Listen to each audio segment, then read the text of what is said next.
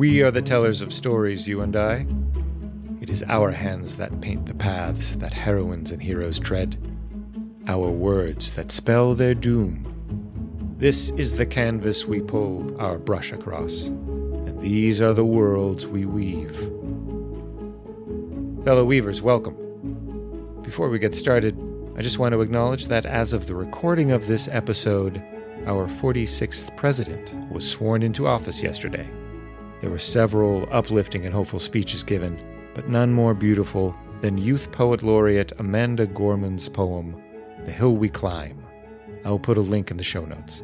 I very much recommend you check it out. Anyway, here's to hoping Joe's world building style isn't so grimdark and dystopian as Donnie's.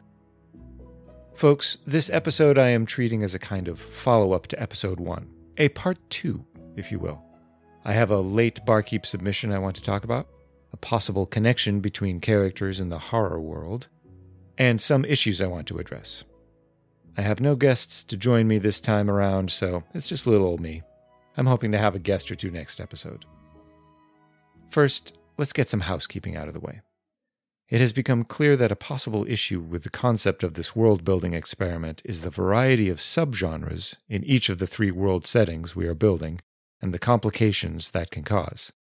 For example, Say I get two submissions for the sci fi world, one set in the not too distant future with scientifically plausible technology and located in our solar system, a la The Expanse. The other set in a distant galaxy with science that is at a magical, miraculous level and where Earth isn't even mentioned, a la Star Wars. It's certainly not impossible to create an explanation as to how these two inhabit the same cosmos. However, it is unlikely to be an elegant solution, and certainly won't make our jobs any easier when we finally convert one of these worlds into a setting for our game. The same sort of example can be given for the fantasy and horror settings as well.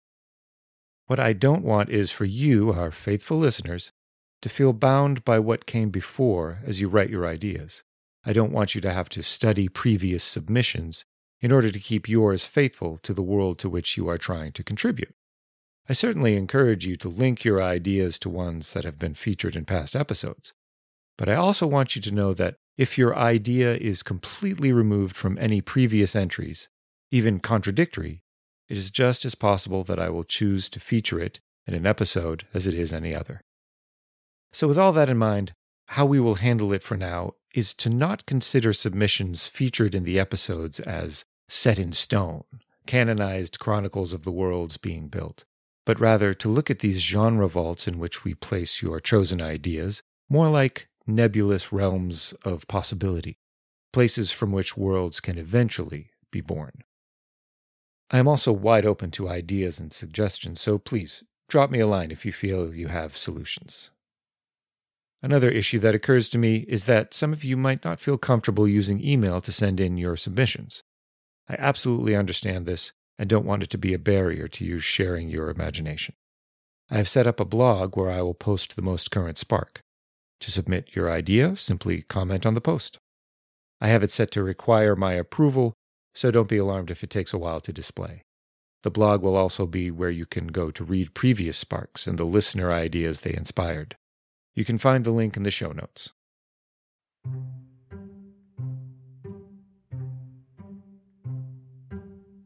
I've been thinking about the two barkeep submissions in our horror vault from episode 1 and have entertained a what if scenario that could possibly connect the two.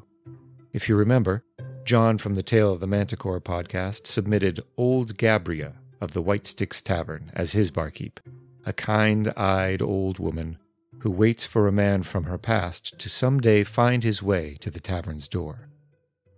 Having left his submission pretty much as wide open as I just described it, Kevin and I speculated that Gabria had established the White Sticks Tavern as a trap to ensnare this man she awaited, a man who had done her wrong in one way or another, and she intended to serve him the vengeful justice she felt he deserved. We also talked about Eddie, a contribution from our own Kylan Wiggin. He is the proprietor of Wanderhome, a bar that is not quite of our space and time, but that you might find yourself entering by walking through just about any door in the world.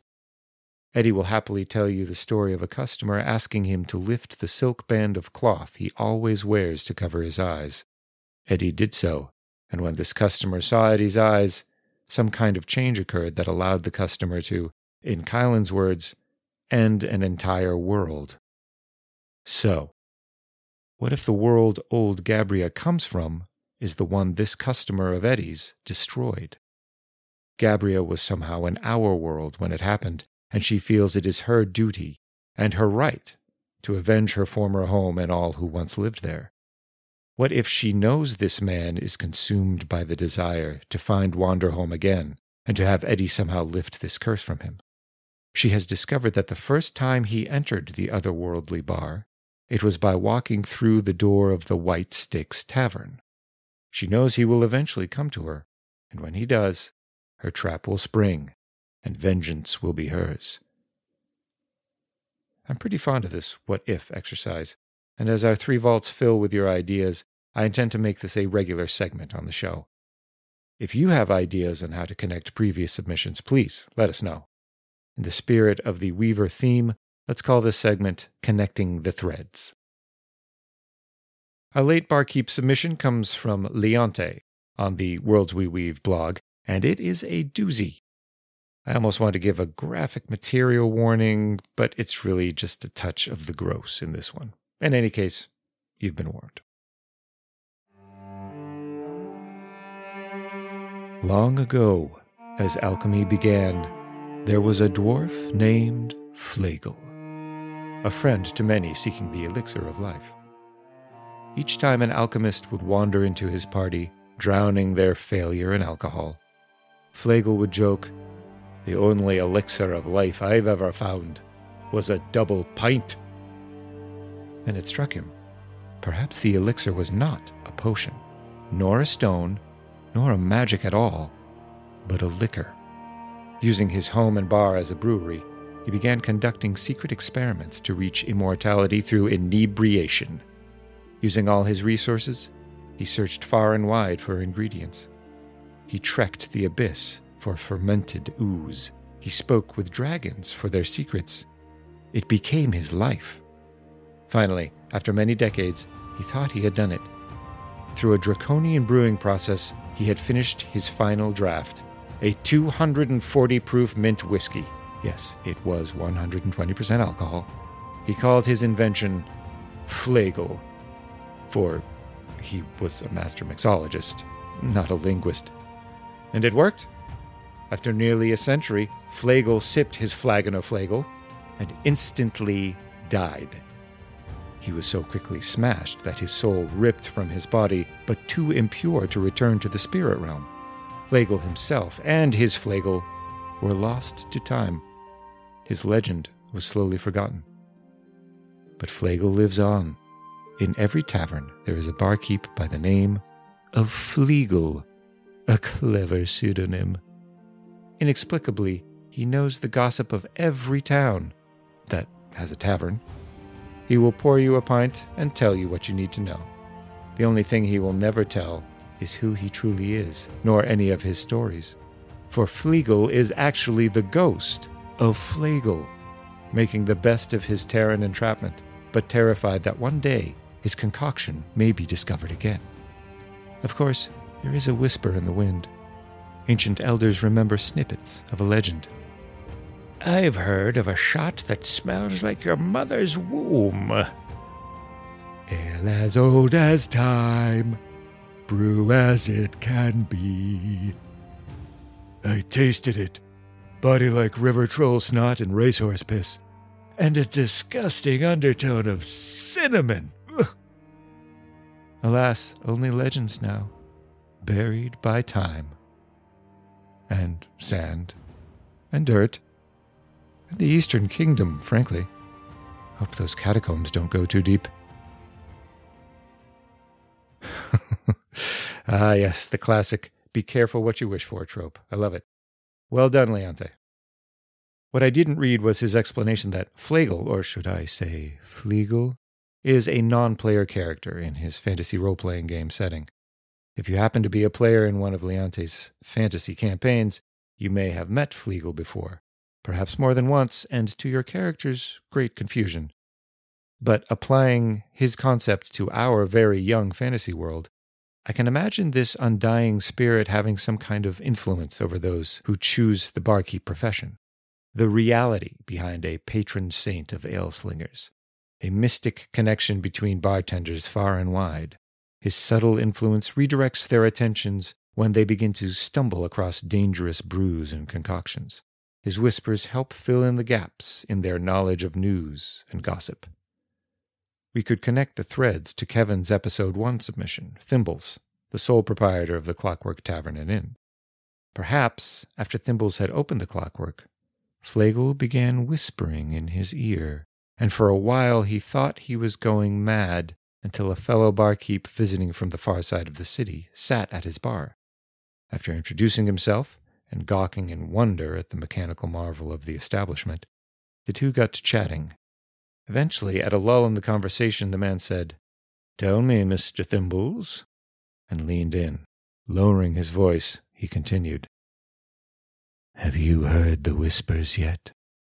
And in this way, Thimbles learned the legend of Flegel his arcane fate, and his lasting influence on all who tend bar. Thanks again, Leonte. An excellent addition to the world. Weavers, there is still time to submit ideas for next episode's Spark. A holiday. Perhaps an annual celebration of the hero knight who sacrificed himself to single handedly bring an end to the War of the Ages or a clandestine observance by the hooded cult members who meet every new moon in the library conference room, or a bowing of heads and singing of a song by the asteroid miners in remembrance of their champion whenever the twin suns align. Email your submissions to afling at tumbledie.com or find this spark on the Worlds We Weave blog and put your idea in the comments. Both are in the show notes. Well, that wraps up our second episode. If you've enjoyed the worlds we weave, please leave us a review on your favorite podcast platform, Podchaser, or tweet us at Tumbledie. I'll read any reviews into the announcements. We'd love to hear from you. The Worlds We Weave is a production of Tumbledie Games LLC. Our intro music was Sons of Loki. Our outro music was Mimer's Advice, All Father's Hope. And Flegel's background music was Thimblewinter all by Vindsvept. Our transition background was One Small Rover by Alexander Nakarada. See more information on these generous and talented musicians in the show notes. This episode was produced and recorded by me, Andy Fling. If the opposite of ultimate is immediate, and penultimate means second to last, does that mean the second of something is the penimmediate? You can find The Worlds We Weave and Threat Dice on Apple Podcasts, Google Podcasts, Stitcher, Spotify, and wherever you get your podcasts. Thank you for listening.